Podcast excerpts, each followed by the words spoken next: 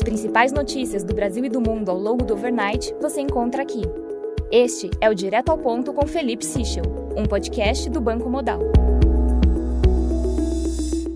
Bom dia e bem-vindos ao Direto ao Ponto. Hoje é quinta-feira, dia 30 de junho, e estes são os principais destaques esta manhã. Começando pelo Brasil em relação à PEC, divergências sobre o dispositivo que liberava operações de crédito ressalvada de qualquer vedação ou restrição prevista em norma de qualquer natureza inserido na PEC dos combustíveis adiaram ontem a votação da matéria no Senado. A expectativa agora é que o texto seja votado a partir das quatro da tarde. Apesar da polêmica, o governo continua acreditando que a matéria será aprovada com amplíssima maioria. Câmara, com o intuito de acelerar a aprovação da matéria, governistas tentam um acordo com a oposição para que o texto siga direto para a votação em plenário, sem passar por comissões. Também atuam para que o pacote embarque em outra PEC que já passou pela etapa preliminar. A mais provável é a PEC 15, que reduz a tributação do etanol. O MP entrou com uma representação junto ao TCU pedindo a suspensão da criação do Bolsa Caminhoneiro. Em relação ao ICMS, a AGU pediu ao ministro do STF, Gilmar Mendes, 30 dias para se manifestar sobre a proposta dos estados sobre o ICMS dos combustíveis. Em relação ao orçamento, com o apoio do governo, a CMO aprovou ontem o projeto de LDO. O texto torna obrigatória a execução das emendas de relator. Sobre as eleições, empresários que estiveram reunidos com o ex-presidente Lula na noite de terça ouviram do candidato a promessa de que seu governo não trará surpresas no âmbito econômico e que ele nunca rasgou contratos.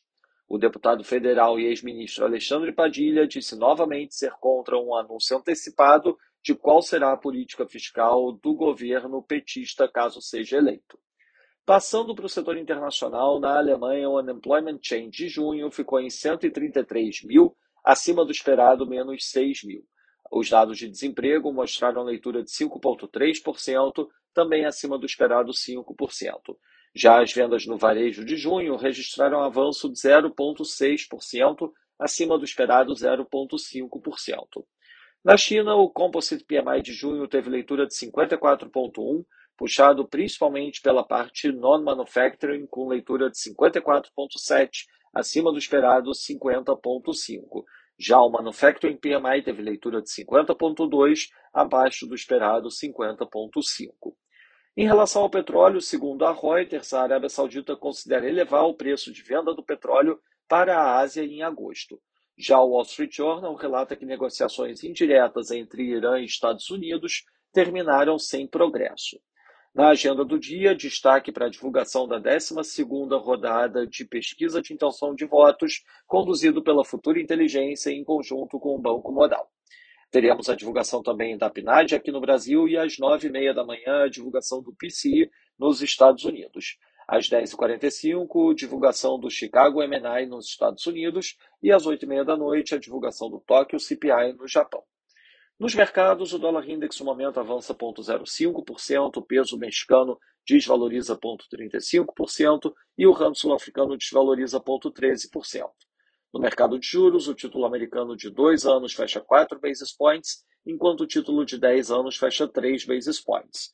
No mercado de juros europeu, o Bund título alemão de 10 anos fecha 9 basis points. No mercado de ações, o S&P futuro cai 1,28%, enquanto o DAX cai 2,32%. Já no mercado de commodities, o WTI cai 0,10%, enquanto o Brent cai 0,17%. Essas foram as principais notícias do overnight. Um bom dia a todos. Até o nosso próximo podcast direto ao ponto do Banco Digital Modal Mais amanhã.